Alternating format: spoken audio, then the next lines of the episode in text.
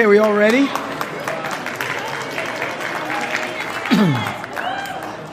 yeah, let's get going, right? Okay, I just need to ask you, to the best of your ability, if um, we can be a little quieter. I don't want you not to talk to your neighbor, but my voice is, you know, eh, just it's the way it is. After I speak on a Sunday or at a service, my voice sort of goes down. So uh, it's hard for me to, to project and to strain. But um, let me first of all say this. I know that there have been some who have said, gee, you know, you've been, when you've been preaching, you've been saying, we're going to Shabbat, going to Shabbat. When have you ever spoke to the congregation? I just want you to know that for the past two years or so, uh, periodically, the elders have been talking about this idea of, of moving toward Shabbat. And uh, perhaps I let things out of the cat out of the bag prematurely in some context. But for me, it was sort of an exciting thing. And like at Passover, I wanted to uh, let those that were primarily our visitors and others know that this was sort of in our thinking. Uh, it was never meant to be the kind of thing that we were imposing, dictating. Uh, in any way, shape, or form. They were the reflection of our thoughts and ideas, and as time went on, we all went through a metamorphosis. We didn't all come at this and saying, hey, we want to move to Shabbat, let's go. You know, there were disagreements. There were, uh, uh, nothing was ever contentious or argumentative, just differing points of view. But we've now all arrived on the same page. When that happened, uh, I sort of spoke about those kinds of things. And now we'll have opportunity to articulate this a little clearer and a little fuller. I don't have all the answers, but Bob and Chuck and Jerry and Chris can weigh in. Um, if you can let me just go through some of this, then at the end we can raise some questions. I'm hoping that as I go through, many of the questions will already be answered. Um, but you're certainly welcome to ask and any kind of clarifications that might be needed. Uh, can everyone see this? Now, this uh, title Bob had this at the title of his paper, but there's a book called From Lord's Day to Shabbat. And uh, I just sort of was thinking about from, I was going to say from Lord's Day to Shabbat, but it's really Sunday to Shabbat, or the first day of the week to the seventh day. But in any case, why should we consider these changes? Now, I'm a Bible teacher. Uh, I'm not a, a real philosopher or historian, although I dabble in those things. So when these kinds of questions come to me, the first thing I start thinking about is what does the Bible teach about that? What does the Bible have to say? So this is how my train of thought is going to be uh, sort of revealed. First of all, the question is who are we? Well, we're Beth Ariel Messianic Congregation, but what does it mean to be Messianic? What does it mean to mean a messianic congregation? And variety of answers to this. This is a complex question. It's like asking, what does it mean to be Jewish? You know, even the Jewish community doesn't know how to define what it means to be a Jew, you know. Uh, some say a Jew is born of a Jewish mother. Some say a true Jew is one who immigrates to Israel. A real Jew is one who can speak Hebrew. Uh, a real Jewish person is Orthodox, not those conservatives over there or the Reform Jews. Those aren't real Jews. The real Jew, you know, so there's all kinds of questions about what that even means. And so it trickles down, you might say, to who we are. Uh, not exclusively here at Beth Ariel, but with regard to what it means to be a messianic congregation and how does Jewishness fit into that, whatever Jewishness means. So, this is an ongoing evolutionary sort of thing that is true in the Jewish community, it's true in our community. So, what does it mean to be a messianic congregation? Here's my thinking. In the very least, there are at least three things I think need to be considered when you think of oneself as a messianic believer. Number one, faithfulness to God's word. Now, you might say First Baptist down the block believes that too. Well, that's maybe true. Um, but in the very least, a messianic congregation is faithful to God's word. We, as I shared earlier, this is God's word to us, and so everything must flow out of what we understand the word of God to teach. Secondly, it means that we're going to express our faith and life in a Jewish way. Again, what does it mean to be Jewish? Well, we have to wrestle with that. But we're unlike Faith Baptists because they're not concerned about expressing their faith in a Jewish way or their life in a Jewish way. But we are. Whatever that might mean, we're concerned about that. The reason for that concern will come up. And then lastly, I think it means not only with regard to who we are, but it also means something to do with what we are, who we are in regards to the broader community, the broader Jewish community. So something has to do with us individually, but something with regard to the Jewish community collectively. How do we identify with the Jewish community as well as how do we express our faith? Is everybody with me? Okay, so my PowerPoint is going to take us through these three points. So the first is this what does it mean to be faithful to God's word with regard to what does Shabbat mean?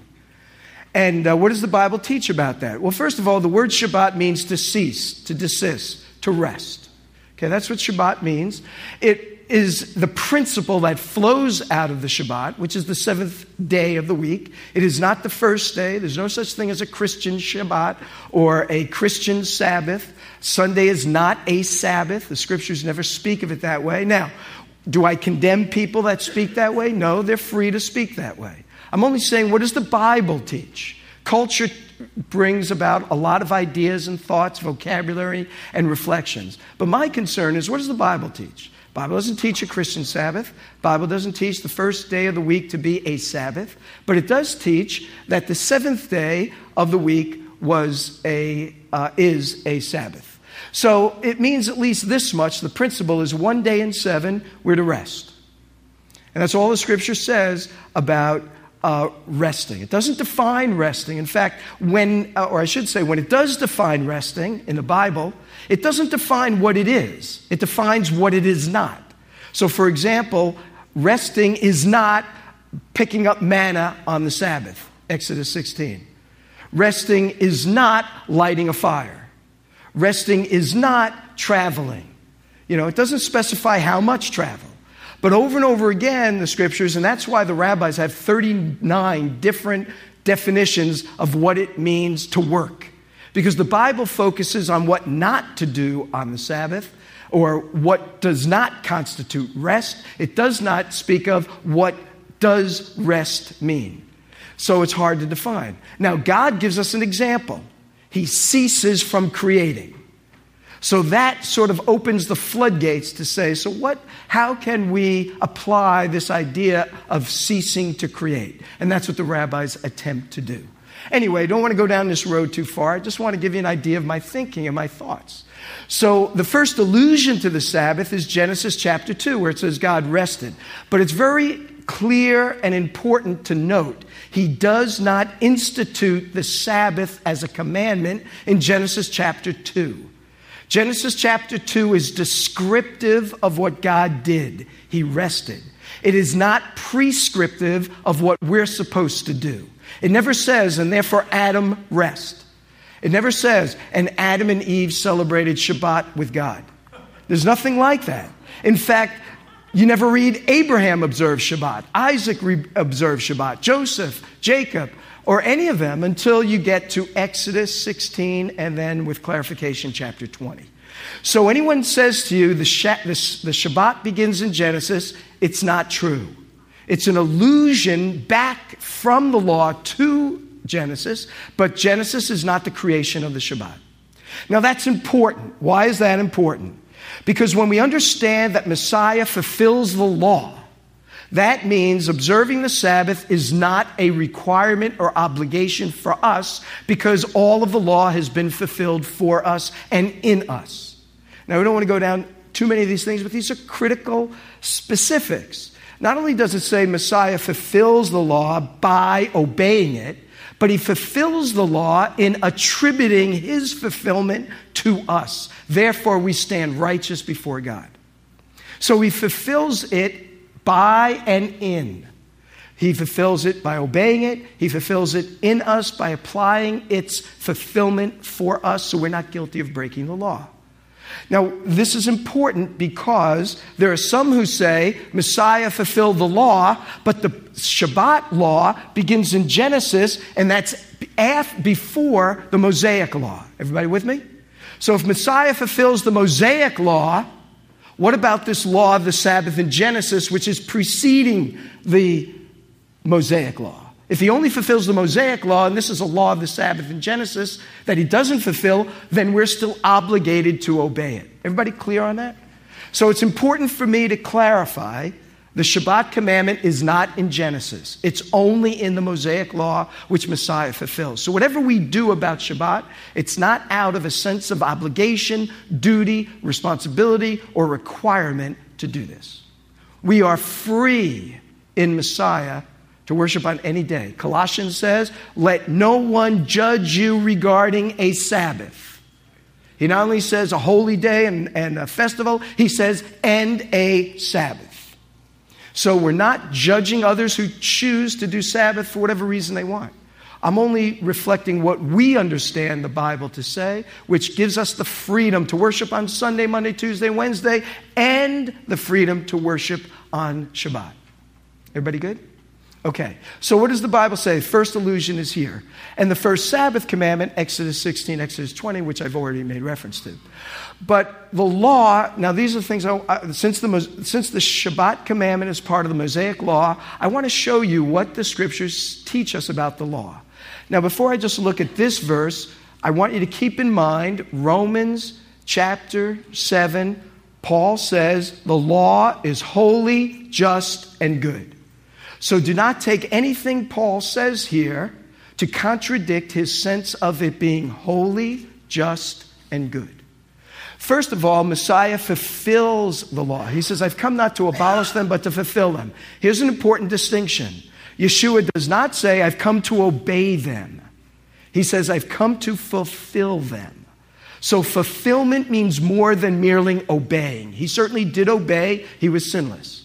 But he does more than merely obey it, he fulfills it in all of its entirety. In other words, the law speaks of him and he reflects it speaking of him.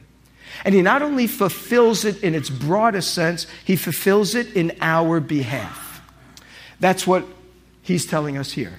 Further, Romans chapter 10 tells us there was a termination period for the law. Paul says Messiah is the end of the law. The Greek word here is telos. It is true, the word telos can mean complete the law.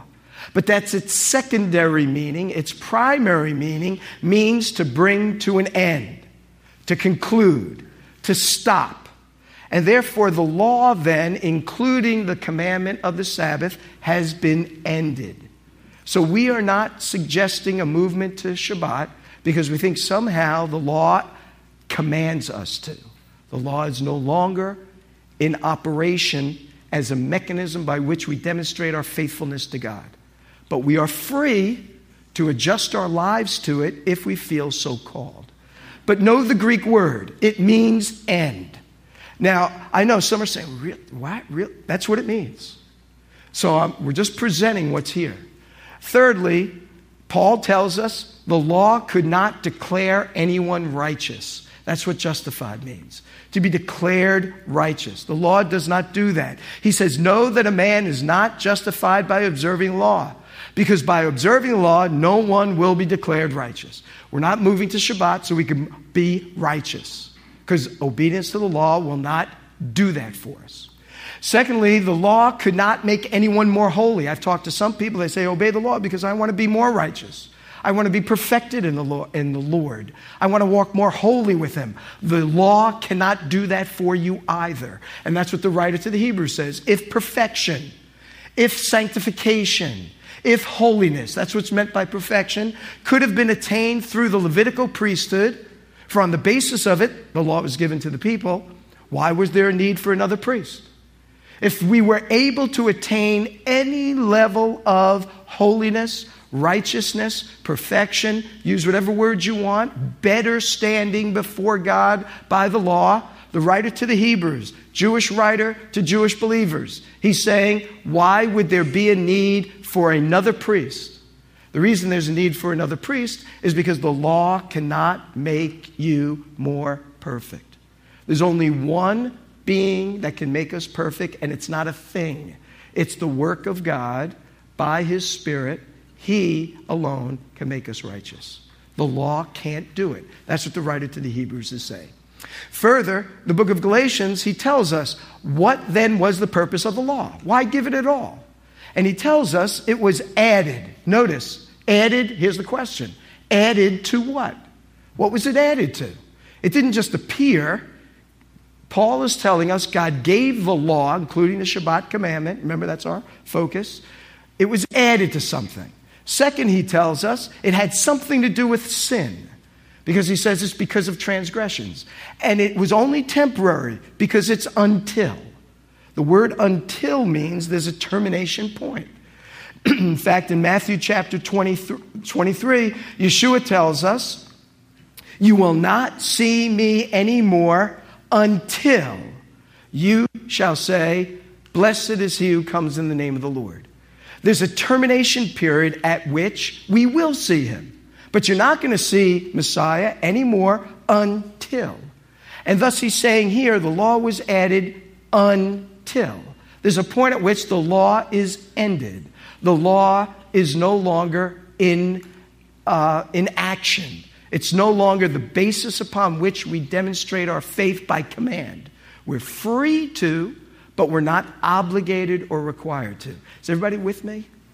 Okay? Hopefully, this gets clearer. Here's the three points he's making in Galatians. The law was added to the Abrahamic covenant. Okay. Now, why is that important? There are five basic covenants in the scriptures. Covenants are promises. They're God's way of binding himself to do for others what they cannot do for themselves. Four of them are unconditional, one of them is conditional. The Mosaic Law is the only conditional covenant in the Bible. That's why it says, if you do this, you will live. If you don't do this, you'll be judged. That's the condition of the Mosaic Law. All other covenants are unconditional. The Abrahamic covenant mentioned here. Abraham is not told, do this and you'll have this promise. In fact, when the promise is given to Abraham, he's asleep. Look at it in Genesis chapter 15. He's asleep and God binds himself to pro- the promises he makes to Abraham, and Abraham has to do, do nothing in return. The Abrahamic covenant's the most important of all the covenants. It's the umbrella covenants for everything else because in the Abrahamic covenant, he promises Abraham a land, the land of Israel. He promises him a descendant, the Messiah, and David, and he promises him a, a blessing. Now, from those three promises, God makes three more covenants that are unconditional. With regard to the promise of the land, he promises the Jewish people, the book of Deuteronomy, what's referred to as the land covenant, the covenant regarding the land of Israel. Why does the land of Israel belong to Israel? Why does the promised land belong to the Jewish people? Because God covenantally promised it to them. He promised it in the Abrahamic covenant and through a subsidiary covenant called the land covenant. Everybody good? Second covenant was the Davidic covenant, found in 2 Samuel 7 or so. He promises David, you'll always have a, a descendant to sit on the throne. That descendant is the Messiah. He promised Abraham, in you, in your seed, shall all the families of the earth be blessed. And then the third, co- fourth covenant is the new covenant. The new covenant, found in Jeremiah 31, reiterated the book of Hebrews, is a covenant that builds on the promise to Abraham that in you shall all the families of the earth be blessed. So the new covenant is a covenant in which Jews and Gentiles cash in on temporarily here in Messiah, and in the Messianic age, all of Israel will participate. Four unconditional covenants Abrahamic covenant, Davidic covenant, the land covenant, the new covenant. One conditional covenant, the Mosaic law. The Mosaic law was added to the Abrahamic covenant. It's added alongside it because it's distinct from it. It's distinct in that it's conditional. The Abrahamic covenant is not. It's distinct in that it was temporary until the Abrahamic covenant is eternal. It is still in operation today. That's why we would encourage Jewish believers who have sons as children on the eighth day to circumcise their sons. Why? Because it's not only the Mosaic law that refers to circumcision, the Abrahamic covenant refers to circumcision. And that is still operative. And because the Abrahamic covenant is still operative, then the promise of the land is still viable to the Jewish people. The promise of a king to reign on the throne of David is viable because the Abrahamic covenant is still viable. And the promise of future blessing is still a promise to anticipate because it's part of an unconditional promise. There's no untilness with regard to the Abrahamic, the Davidic, the uh, land or the new covenant. The Mosaic law, completely different. There is a temporary nature to it. It was added alongside. We are not obeying Shabbat because we have to. We're obeying Shabbat for some other reasons we'll get to. But the law was added to the Abrahamic covenant. The law, Paul tells us, clarified sin. See, the Jewish people, Abraham, Isaac, and Jacob, were sinning. But they did not necessarily know why, or they did not necessarily know with respect to what. They knew certain moral codes, but now God is giving them 613 laws. What does it do? It specifies where they are violating uh, God's standard. So he tells us it was added to clarify sin for the Jewish people. Therefore, it is holy, just, and good. That's a good thing. It's good to know the law. You know, because when you break it, you're responsible for it. And I can remember many times, I didn't know that was the law. Yeah, well, now you know, here's the ticket. So it's a nice thing that Israel knew the law before any other nations knew. They knew what to avoid, what not to do. And so it was added for that purpose. And it had a termination point when the Messiah would come. And that's what Yeshua told us. I came not to destroy, but to fulfill. If he came to destroy, the law would not exist for any reason whatsoever, but we still can learn from it. We still can be instructed by it. We still can benefit by it. And we can understand the nature of God more fully because of it. But once Messiah fulfills it, we are free of its obligations. And I would take one step further. To the degree to which you do not embrace that, you are minimizing the work of Messiah. That's why he came. And what people are doing is they're elevating the law over Messiah.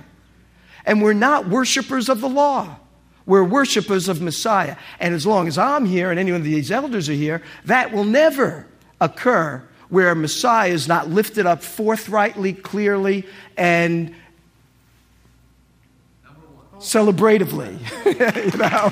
right? People are not going to come in here as I've gone into some messianic congregations, and I wonder, is Jesus of any value here at all? He's all of value here. All of this stuff is secondary. It's important, it's interesting, but in the end of the day, it is Messiah whom we serve, love, and worship, none of this stuff. And that's why I say we've been worshiping 30 years on Sunday. Why? Because Yeshua is first. But now we feel God is calling us in a new direction. That's what we're sharing. So we're still going here.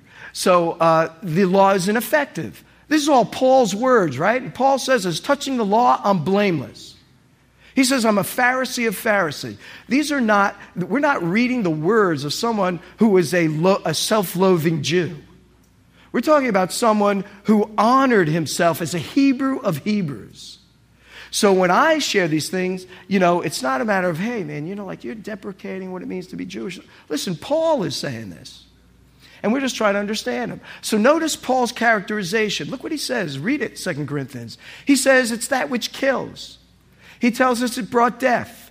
He said it condemns. He said it's fading away. You know, as valuable as it is, it's not valuable enough for what we need. So here's the thing what does it mean to fade away? This is another interesting Greek word. The Greek word is katargeo, which means to render inoperative. Translations are really not so f- effective here. Paul's point is the law, and if you look at 2 Corinthians, he's focusing on the Ten Commandments. And he says the law, with particular emphasis on the Ten Commandments, have passed away and are no longer operating. Here's another thing people don't realize. While in the New Testament, Paul reiterates all the Ten Commandments, he does not reiterate the Sabbath commandment. He does say, honor your father and mother because that's the first commandment with promise. He does say love the Lord and he does talk about thou shalt not steal, but try to find the, his restatement of obey the Sabbath day, keep it holy. He never does says that.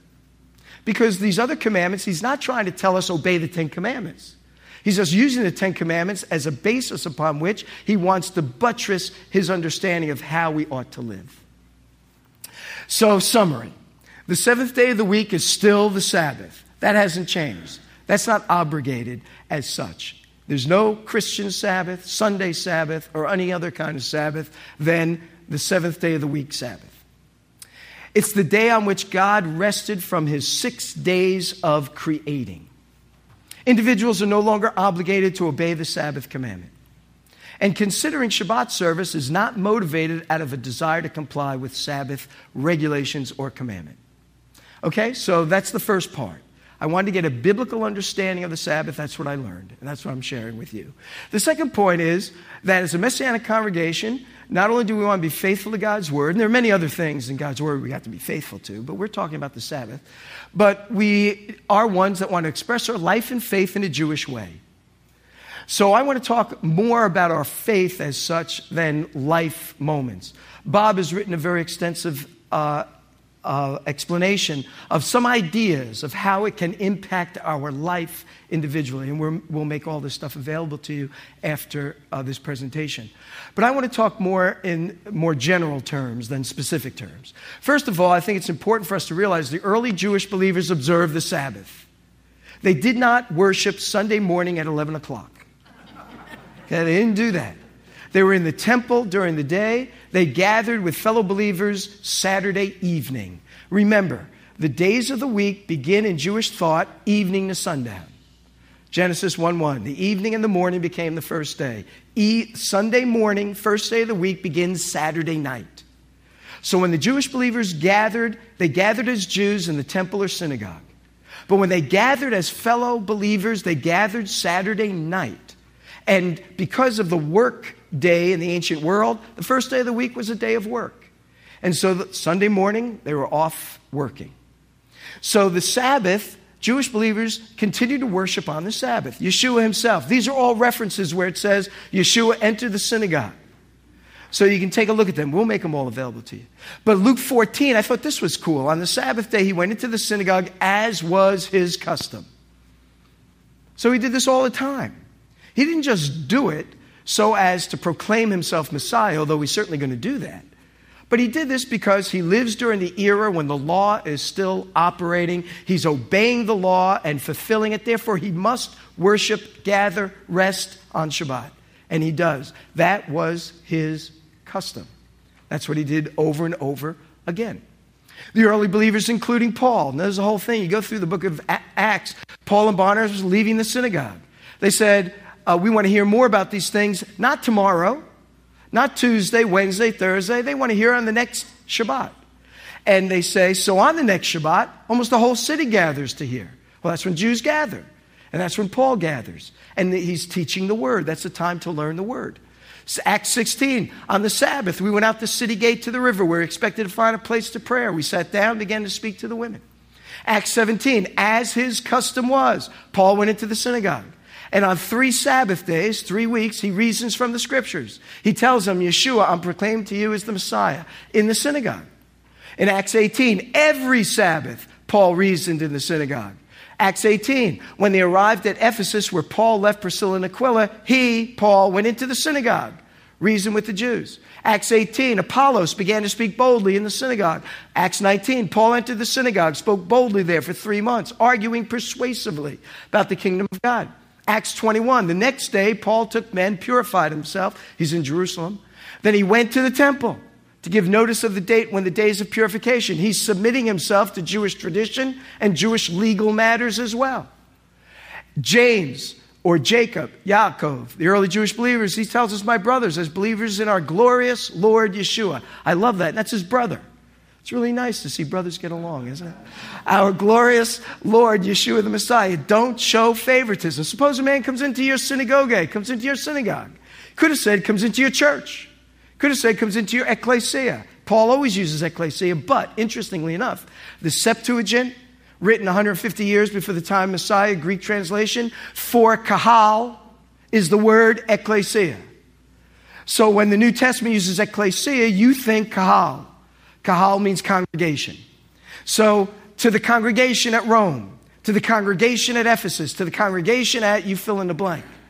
But here, interesting, Yaakov, Jacob, doesn't use kahal or ecclesia. He uses synagogue, into your synagogue. Beth Ariel Messianic Synagogue? Any takers? Anyone like that? I like it too. Anyway, we're not going down that road, just, just, just throwing out a thought. 2 Corinthians 9, am I not free? To the Jews, I became like a Jew. He is Jewish. So, what do you mean he became like a Jew? It means he submitted himself to Jewish traditions that he knew, but he was doing it now because I'm not under the law, but I do it like one under the law, and his motivation is so that they'll hear the Lord. Acts 28, this is kind of a cool thing too. He's, he gathers in Rome with the Jewish leaders, and this is his final statement when he's brought to Rome. Three days later, Paul called together the leaders of the Jews. When they assembled, Paul said, You know why I'm here? You know why I'm here in Rome? I've been found guilty, and therefore I appeal to Rome and I appeal to Caesar. Here's what I'm guilty of. Although I have done nothing against our people or the customs of our ancestors. Think about that. Paul's telling us he's free. Paul's telling us that the law is holy, just, and good, but we're not obligated. But what was Paul doing? He still lived his life in a very Jewish way, in accordance with their customs and never doing anything against our people. So, why was he brought to Rome? The reason was because of his hope in the resurrection. Because when he went into the temple, he said, Yeshua the Messiah is raised from the dead. And the Sadducees, who controlled the temple, said, We don't believe that stuff. And they started riding against him, and he appealed to Rome. And that's sort of my feeling. I would rather be arrested for my faith in Messiah than because I meet on Sunday. I would rather be, you know, maligned by the Jewish community because I believe in the resurrection of Yeshua than because I, I worship on Sunday. That's what's happening to Paul. I've always been consistent with regard to the Jewish tradition, but I'm here because I'm challenged regarding my faith. So that, that's, that's the issue. And not only this, but our freedom Messiah permits us to worship on Shabbat. But it doesn't permit us to condemn us who do not. Because Paul says, one man considers one day more sacred, another man considers every day alike. Everyone should be fully convinced in his own mind. Therefore, let us stop passing judgment. In other words, the judgment's going on. It wasn't like, so don't ever, but he said, stop doing it because you already are. So that's uh, an indictment. In Colossians, he says, do not let anyone judge you by what you eat or drink, or with regard to a religious festival, or a new moon, or a Sabbath day. So that's Paul's instruction to us. These are shadows of things. The law was a shadow of something greater than itself, and that is Messiah himself. So, since we're free to worship on the Shabbat, what benefits are there in doing this? Okay, so this is my thoughts. Number one, Sabbath worship can encourage Jewish believers to identify uh, among uh, Jewish believers, can, can encourage Jewish, ide- I'm sorry, Sabbath worship can encourage Jewish identity among Jewish believers. It can encourage it. Uh, there's more to Jewishness than meeting on Shabbat, but it can encourage our identity as Jews. Because when do Jews worship? They worship on Shabbat. There's some who worship on Sunday, you and I, but the majority of the Jewish community does not do that. So, this is a way we can identify with them by personal choice and through freedom. Sabbath worship can enrich the faith of non Jewish believers because it's another thing that helps them understand the roots of our faith, which is uh, connected or rooted uh, in uh, the Jewish milieu, the Jewish world. Sabbath worship will enable us to more fully fulfill our calling and purpose as a messianic congregation. That's what we have to ask ourselves. Are we First Baptist or are we a messianic congregation? Nothing wrong with Faith Baptist, First Baptist, or any Baptist. We have to ask ourselves who are we? And so, who are we? If we're a messianic congregation, well, what does that mean for us? I know what it means for the Baptists. I pastored a small Baptist church. And you know, they oftentimes said to me, Why can't we have more Hebrew liturgy? Why can't we have this? And I said, I'm happy to do it, but you guys aren't Jewish. Our world here is not, is not a messianic world. Now, if you want to do that, we can do that. But there was something inauthentic for me. And they respected that. But now I'm not in a Baptist church and neither are you. We're in a messianic congregation. In some sense, there's something inauthentic about who we are claiming to be with regard to when we worship and how we act. So we're just calling for more consistency, more parallel, more connections between what we understand and we all affirm. I'm not saying anything here that any of us disagree with. we're now asking ourselves do we go to the next level of manifesting that messianic identity, is it meaningful for us to do it personally and collectively? And so now, since we're free to worship on the Sabbath, what benefits are there? Sabbath worship can enable us to more noticeably manifest ourselves as the faithful remnant. Now, this is another theological idea that is so wonderful in Scripture. It is particularly outlined in uh, the prophet Isaiah, who speaks of those among the Jewish people who have been faithful to God. 1 Kings chapter 18, you remember, Elijah uh, bemoans the fact that I alone am left as one's faithful to God. And God says, Well, there are six, 7,000 that have not bowed the knee to Baal. Paul uses that analogy in Romans 11 to speak about Jewish people of his day who are manifestors of this faithful remnant. The importance of the faithful remnant is in two directions, or three. With regard to the Jewish believers, it's an affirmation of God's faithfulness to Abraham, Isaac, and Jacob. That he would never cause his people to ever end.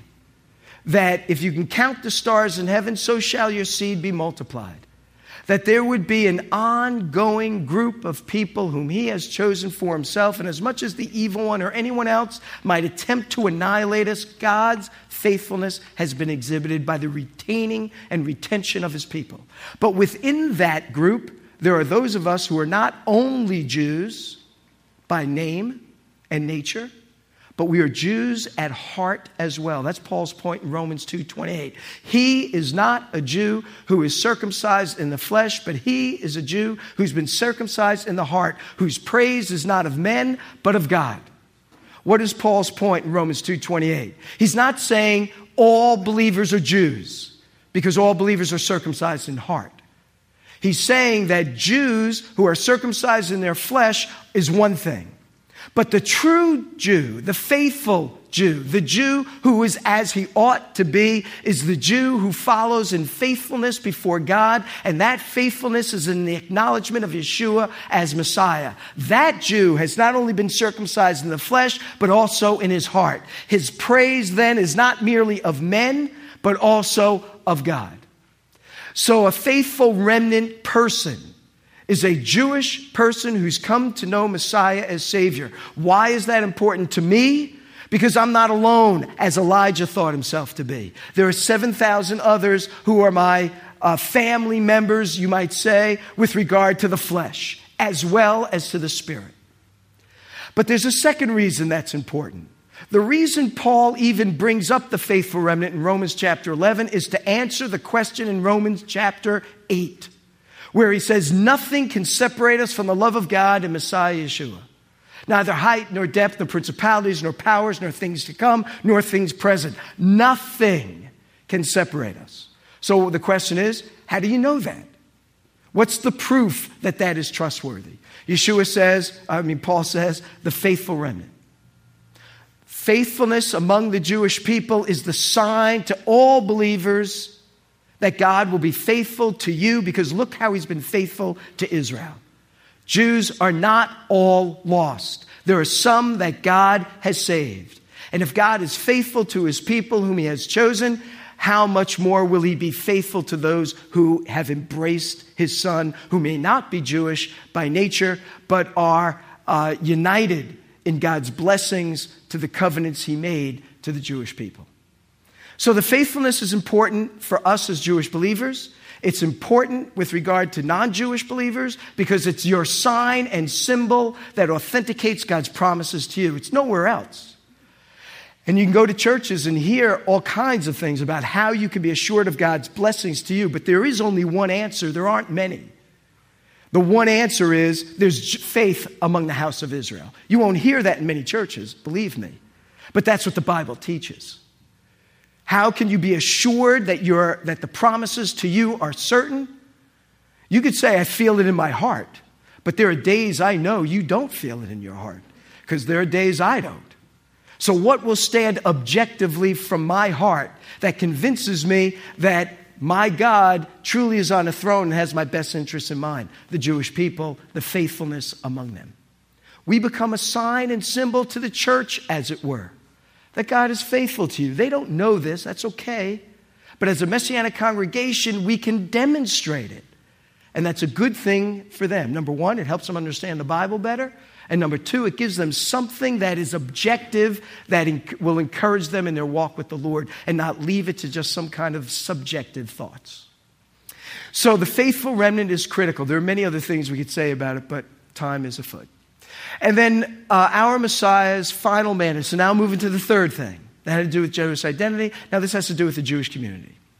So, why do I think moving to Shabbat is a good thing? Our Messiah's final mandate go into all the world, make all disciples. You'll be my witnesses in Jerusalem, Judea, Samaria, to the ends of the earth, as we have said. We want to be a good witness to our people whom we desire to reach. We want to be a good witness to everybody that we want to reach. I had a couple in, it was so neat. Andrea Plattner had a couple who were doing, two gals, who were doing a, a study on slavery in the Civil War and came to Andrea and said, I don't know where to begin. She says, You know, my, my congregational leader, my pastor, you know, he's a pretty smart guy.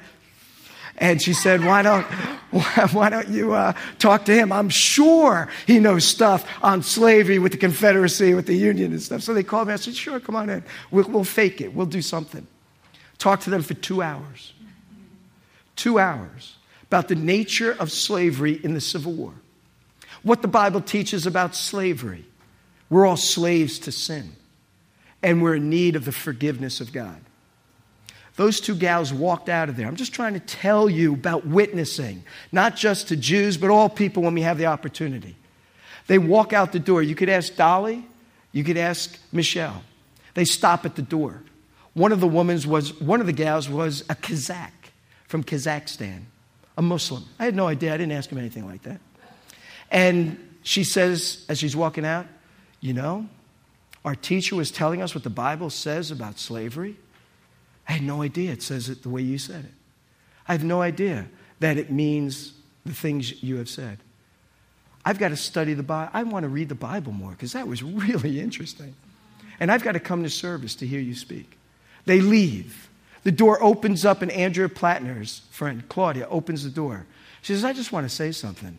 I was raised in a church. I've heard Christian things a lot but I'm not really interested in it. But I am now. I'm really interested in this. And you really touched my heart. I'm talking about slavery in the Civil War, what the Bible has to say. God can make a difference when we care about people for who they are and what their ultimate need is. And that extends to both Jews and non Jews alike. So please do not misunderstand anything I say when I say a lot of things about the Jews. It's easy for me to do because I'm Jewish.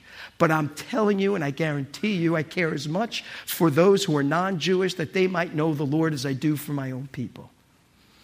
And that's why I spent 18 years pastoring a church of Gentiles. But God has a calling for Beth Ariel that's different than the church I left. Its calling is to be a witness, not only to the Jews, but certainly to the Jews. And Paul's instruction is that it is to the Jew first. I mean, come on. It's to the Jew first. It means preeminently. It's most importantly for them. Not because they need to be saved more, although maybe there's something to be said there, but it's more importantly because it's part of God's covenantal promise to them. If God doesn't do this, he's failing in his promise to his people. And therefore, preeminently, it must be presented to them. And so we need to be about this business. Not because they're more important souls, but they are important to God's program. They're equally valid in their soul need for salvation as all people we have a unique opportunity to do something special. And this is it. He says, salvation, and for those who are non Jewish, salvation has come to the Gentiles to make Israel envious. That's your job. That's what Paul says. That's not what I'm saying. He's saying those who are non Jewish have a role to play in God's work among his people. Don't you want to play that role? Even if you don't, don't you want to obey God?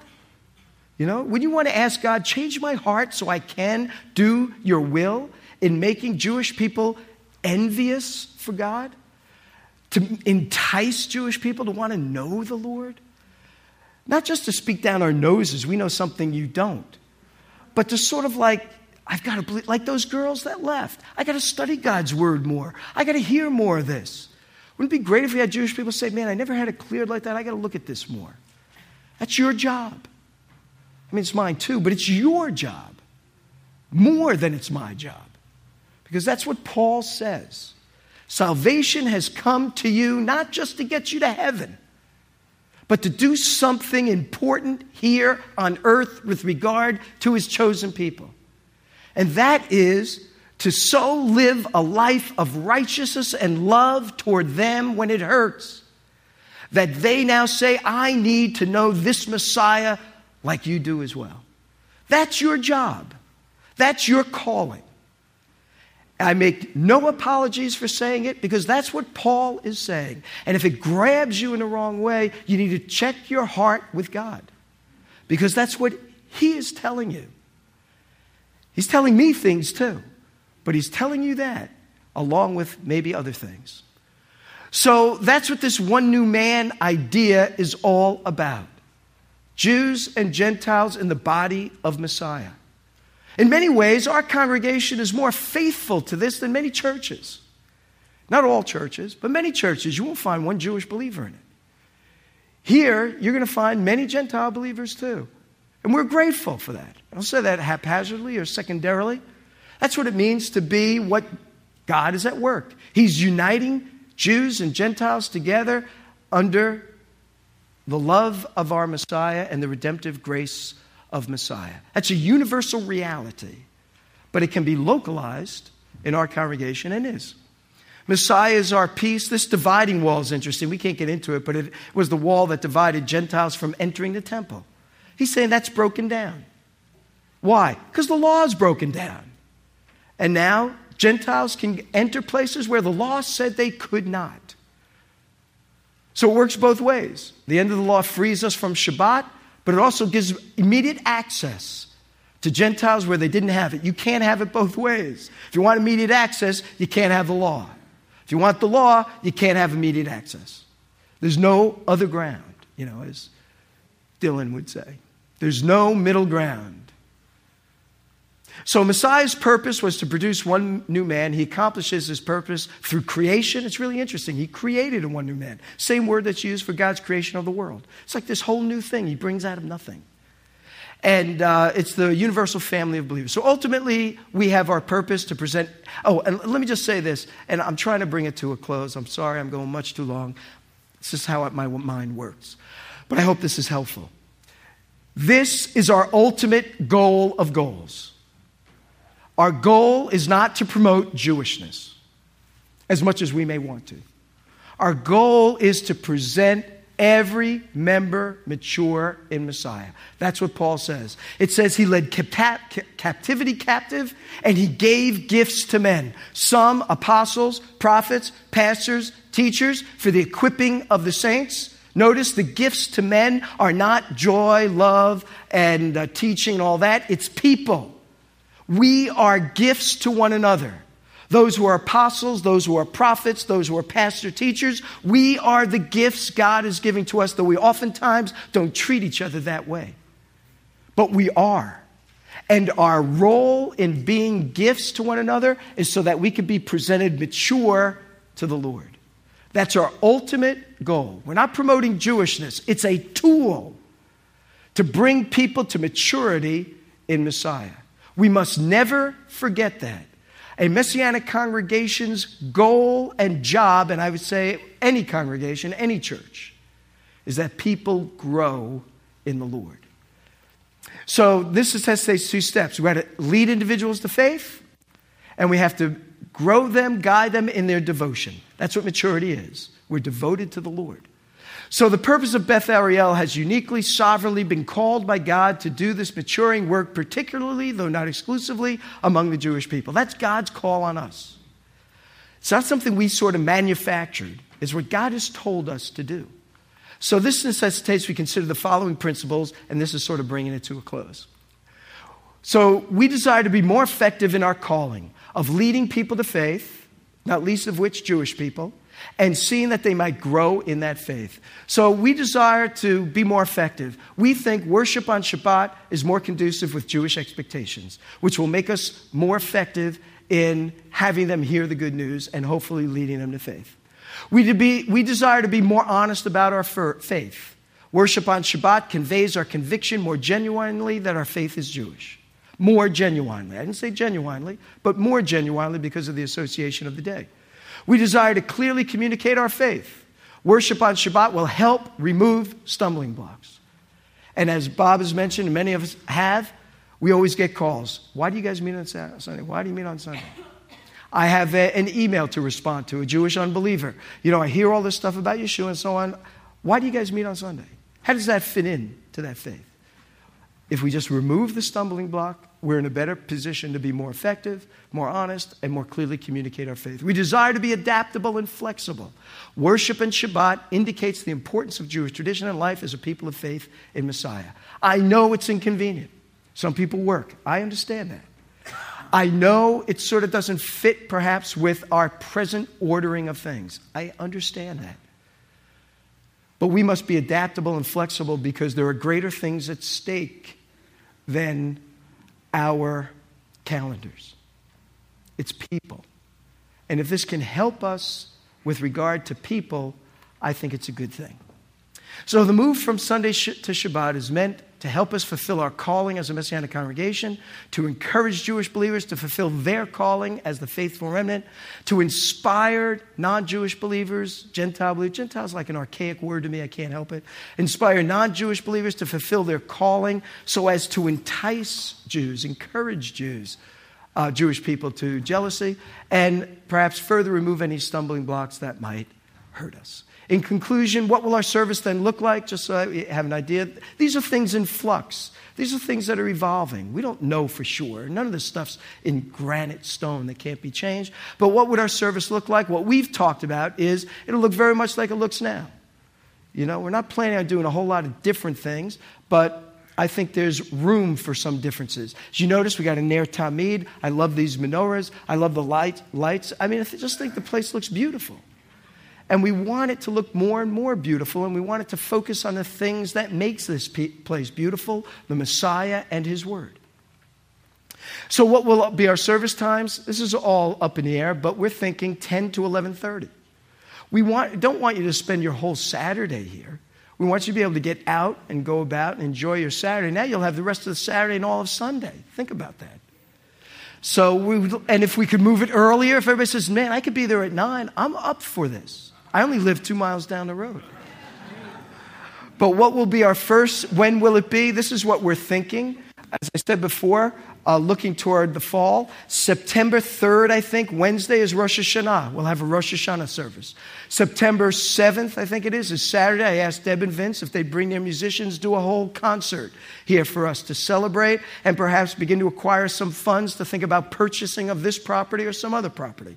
Deb and Vince are very happy to do that and would love to do that to help bolster uh, Beth Ariel. The following Friday is Yom Kippur, Friday night. I don't know the dates now, I'm not looking at my calendar, but the Saturday I think is the 7th, and that's Yom Kippur Day. We'll meet on that Sunday after Yom Kippur Day, which would be our last Sunday, and the following Saturday, Sukkot. And so we'd set up our sukkah, we'll, we'll celebrate like Nehemiah. They rebuilt the wall, and the first thing they did was celebrate the Feast of Tabernacles. That was not planned uh, in any way, shape, or form. It just occurred to me as I'm standing here before you. Like Nehemiah and Ezra, we can celebrate a new beginning of an old ministry. I mean, old in terms of a historic ministry. And do like Nehemiah and Ezra did. We'll raise the word of God up. We will pray. We will celebrate. Perhaps we might mourn but we will ultimately rejoice because of what God has done. Okay, so that's my uh, presentation for you. Um,